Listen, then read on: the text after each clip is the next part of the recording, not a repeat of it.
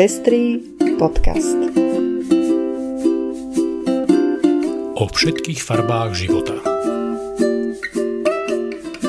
Vítame vás pri ďalšom dieli podcastu Pestré správy. V 106. časti sa dozviete o napadnutí hudobníka Berlin Manson v Skalici, o tom, čo prežívajú migranti na hraniciach krajín EÚ, prinášame správu, prečo sa ľudia v Iráne boja nárastu verejných popráv, Dozviete sa, že oznámenie o zrušení mravnostnej polície v Iráne môže byť iba trik zo strany štátu.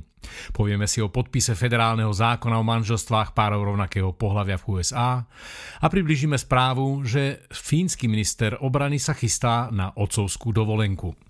Ja som Lucia Plaváková. A ja som Ondrej Prostredník. Ďakujeme, že viacerí nás už podporujete a tešíme sa, že vám záleží na šírení osvety v oblasti ľudských práv a ochrany menšín. Ak sa chcete pridať k našim podporovateľom, nájdete si náš profil na patreon.com. Srdečná vďaka a príjemné počúvanie. V sobotu 12. decembra bol v klube Orlovňa v Skalici napadnutý hudobník skupiny Berlin Manson. Spevákovi skupiny zlomili sánku potom, čo kapela na pódiu vyvesila dúhovú vlajku.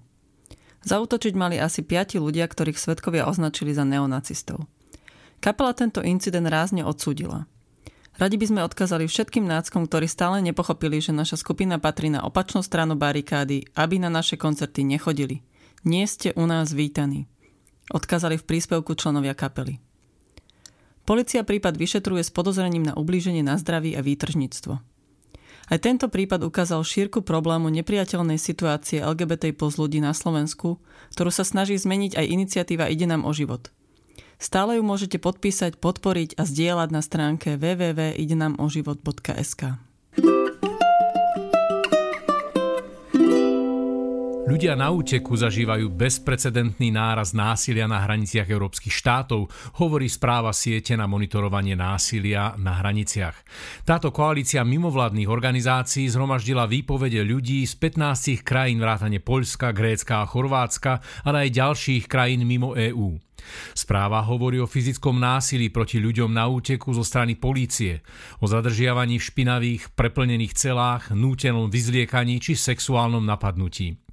Vlády krajín popierajú porušovanie ľudských práv na hraniciach a domáhajú sa práva na ochranu vlastných hraníc. Nemecká europoslankyňa Cornelia Ernst zdôraznila, že právo na azyl je vážne ohrozené a mnohé krajina, krajiny príjmajú zákony, ktoré sú v rozpore s európskym a medzinárodným právom. Obyvateľstvo Iránu sa obáva nárastu verejných poprav po tom, čo štátne orgány popravili len 23-ročného Majidreza Rahnavardu za údajné zabitie dvoch členov polovojenskej organizácie Basi.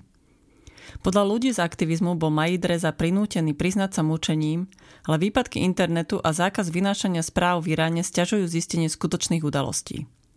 Maidreza bol popravený po mesiaci vo vezení, nemal právo na obhajobu právnikom či na verejné súdne konanie.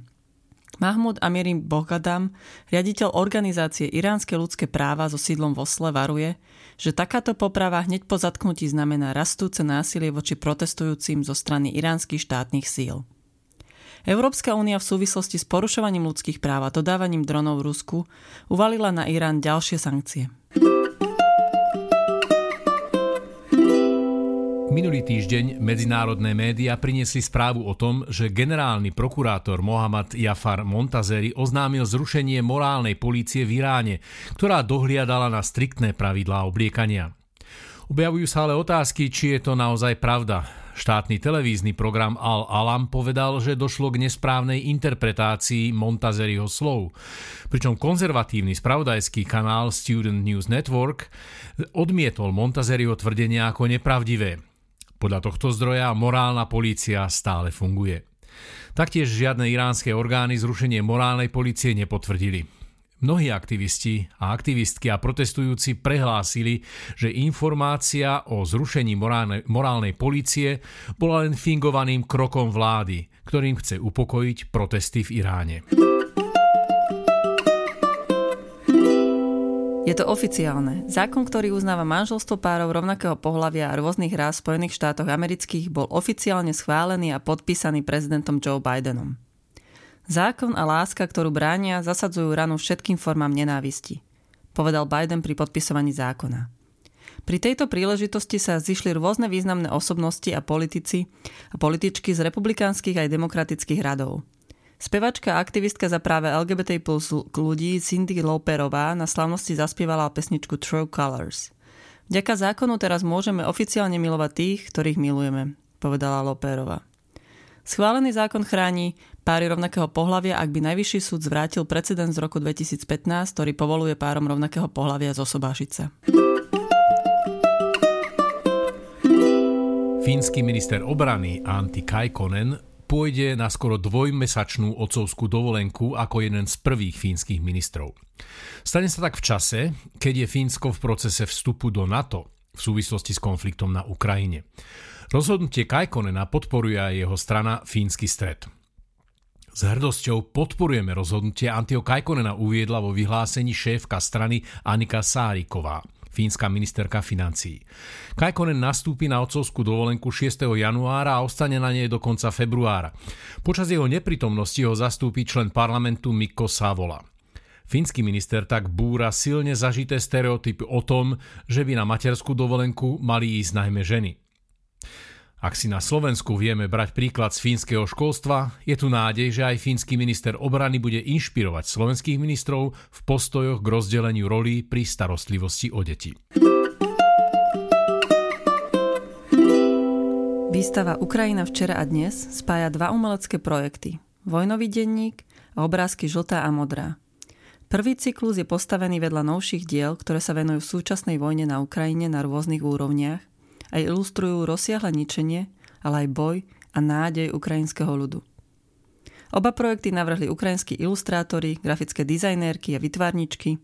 Plagáty sa budú na výstave predávať. Zisk z predaja bude poskytnutý ukrajinským organizáciám zabezpečujúcim projekty na pomoc Ukrajine. Výstava sa koná v Starej tržnici v Bratislave od 7. decembra do 21. decembra od 14.00 do 20.00. Nová Cvernovka a podcast v ženskom rode pozývajú na diskusiu s témou Ide iba o sex. Od malička sa o sebe učíme premýšľať a rozprávať tak, ako nám hovoria naši rodičia a blízke okolie v kontexte pohlavia, s ktorým sme sa narodili. Náš rod, meno a identita, ktoré si podľa toho prisudzujeme, bývajú aspoň načas zdanlivo jasné. Čo sa ale stane, keď sa so svojím obrazom prestaneme stotožňovať? Ak pre nás zrazu veci nie sú také jasné, ako sa navonok javia.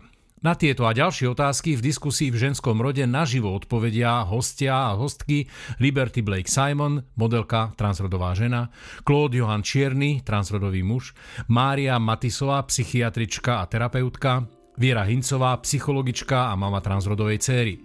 Moderuje Katarína Stríčková. Diskusia sa koná v Novej Cvernoke v pondelok 19. decembra o 19. hodine. Viac informácií nájdete na facebookovej stránke podujatia. A to bolo všetko z dnešnej epizódy. Ďakujeme za pozornosť, prajeme príjemné sviatky a najbližšie sa počujeme 9. januára.